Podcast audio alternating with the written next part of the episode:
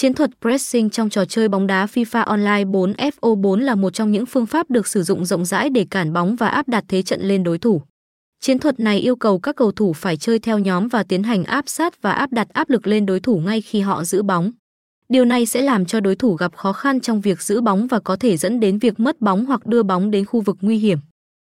Trong FO4, chiến thuật pressing được thực hiện bằng cách tăng độ phân cực và tập trung cầu thủ lên vùng giữa sân.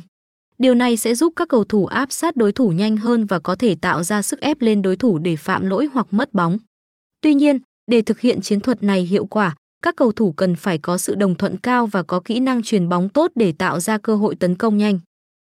Vì vậy, chiến thuật pressing là một trong những chiến thuật phổ biến trong FO4 và đòi hỏi sự phối hợp và thống nhất của cả đội để thực hiện hiệu quả.